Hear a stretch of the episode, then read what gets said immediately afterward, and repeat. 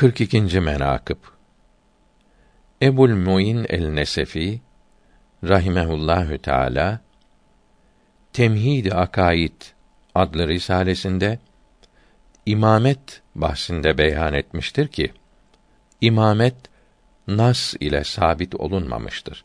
Yani ayet-i kerime ve hadisi şerif ile bildirilmemiştir. Hazreti Ali'ye kerramallahu veçe ve evladı kiramlarına Rafizilerin söylediklerinin aksine nas olmadığına delil şudur ki eğer açıkça delil olsa sahabe-i güzin hazretleri ona ittifak ederlerdi. Onların ittifakları tabiine, tabiinden de tebe-i tabiine, onlardan da salihine rahmetullahi teala aleyhi ecmaîn daha sonrakilere hatta bize ulaşırdı. Ali'ül Mürteda Hazretlerine ve evladı kiramına imametin geçişiyle alakalı bir haber yoktur ki onlar o haberin naklini gizli tutmuş olsunlar ve eksik bildirmiş olsunlar. Görülmez mi ki eshab-ı kiram bize naslardan ahkam istinbatı ve ahkâm-ı İslamiyeden bir cüz'ü nakilde eksik bildirmeyip aynen nakletmişlerdir. Bu imamlığı gizledikleri düşünülemez.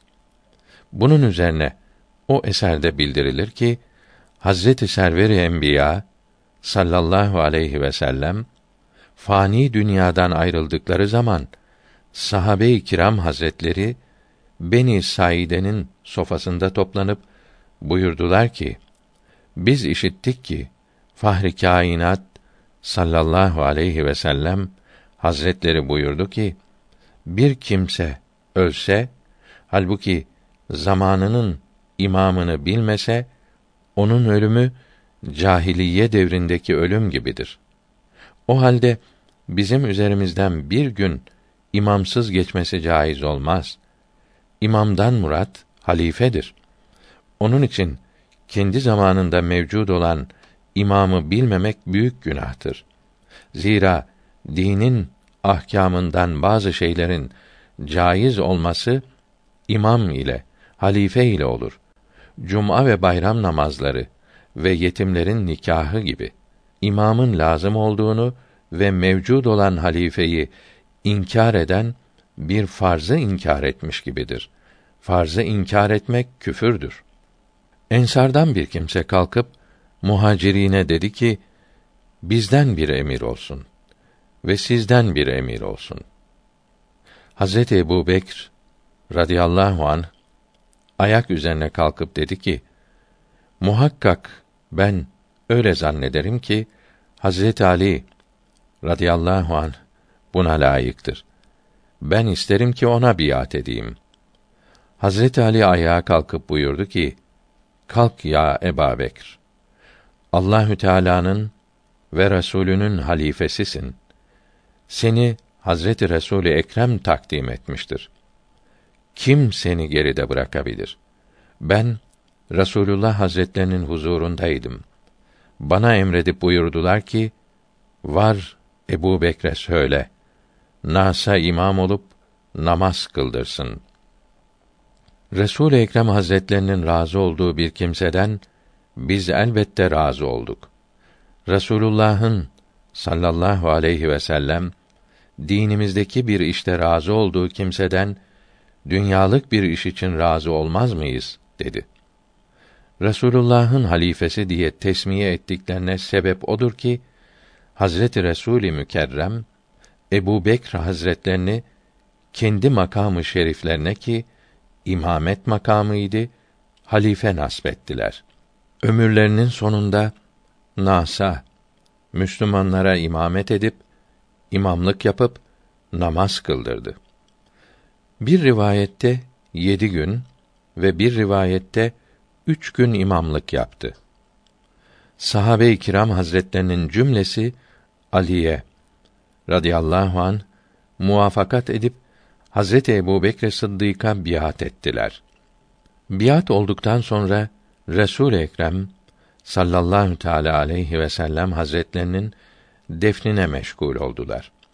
Sonra vaaz edip buyurdu ki: Ben sizin üzerinize vali kılındım. Halbuki hayırlınız değildim. Beni kabul edin.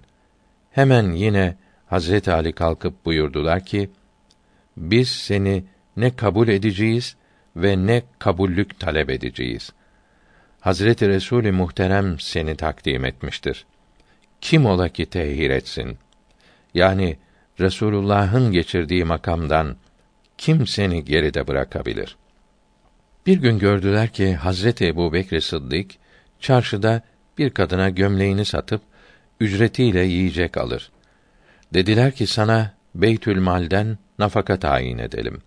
Sen Müslümanların işlerini gör. Her günde veya iki günde iki dirhem tayin ettiler. Yine kendi buyurdular ki, ben zayıf bir kulum. Yevmiye iki dirhemlik amele kudretim yoktur. Öyle olunca, iki dirhem bana haram olur. Ondan sonra bir dirhem ve iki dank tayin ettiler. Hazreti Ebu Bekr radıyallahu an o bir dirhem ile iki danka alıp bir testiye koyardı. Yine gizliden mal satar, kendisine harcardı. Vefatları yaklaştığı zaman o testiyi istedi ve onda olan akçeyi döktü. Kerimeleri Ayşe Sıddıka Hazretlerine buyurdular ki, bu akçeyi Ömer bin Hattab Hazretlerine götür. De ki, bu mal Müslümanlarındır. Bunu Müslümanlardan ihtiyacı olanlarına versin. Ayşe-i Sıddıka da o meblağı Hazret Ömer hilafet makamına geçtikte huzuruna götürüp ve babasının vasiyetlerini beyan ettiklerinde Hazret Ömer ağlayıp ey Sıddık bizi büyük zahmete bıraktın. Ne garip Ebu Bekr ki öldükten sonra yine adalet ettin. Kim senin yolundan yürüyebilir deyip mübarek gözlerinden yaş revan oldu. Rivayet olunmuştur ki Resul-i Ekrem Hazretlerinin intikalinden sonra ahireti şereflendirdikten sonra Ebu Bekr radıyallahu teâlâ an hazretleri hilafet müddetlerinde günden güne zayıflediler. Zayıflikleri gün geçtikçe arttı. Bir gün Ayşe-i Sıddıka ona sordular ki: Ey benim babam, sana ne oldu ki gün be gün zayıflersin? Cevabında buyurdular ki: Ey kızım, bilmiş ol ki Muhammed Mustafa Hazretlerinin ayrılığı beni zayıf eyledi. Ey azizler, bunu fikredip kıyas edin ki ne şekilde muhabbeti olmak gerek ki bu şekilde zayıf olmaya sebep olsun. Kalbinde böyle bir hakkın serverine Allahü Teala muhafaza etsin. Suizanlı olan kimseye yazıklar olsun. Allahü Teala Hazretlerinden nasıl rahmet umarlar? Habibullah Hazretlerinden ne yüz ile şefaat ümid ederler?